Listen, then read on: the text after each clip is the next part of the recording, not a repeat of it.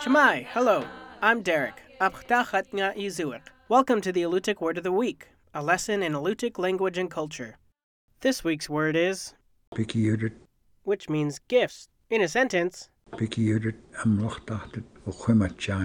there's always a lot of presents under the Christmas tree.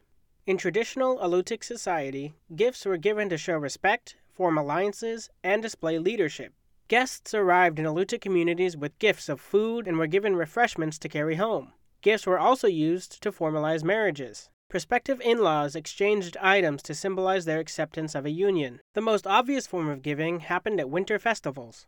After several days of dancing and feasting, chiefs would distribute their wealth, giving away valuable trade goods and clothing. The ultimate sign of prestige was to provide a squirrel skin parka for each visitor. This lavish gift illustrated the host's leadership ability, his power to obtain resources and organize labor. To ensure harmony with ancestors and continued economic prosperity, gifts were also given to the spirit world. People who harvested berries might leave a small gift to thank the plant. Similarly, gifts were offered when picking medicinal herbs to ensure that their prosperities would work effectively, and gifts of food were left on the graves of the recently deceased to provide sustenance in the spirit world.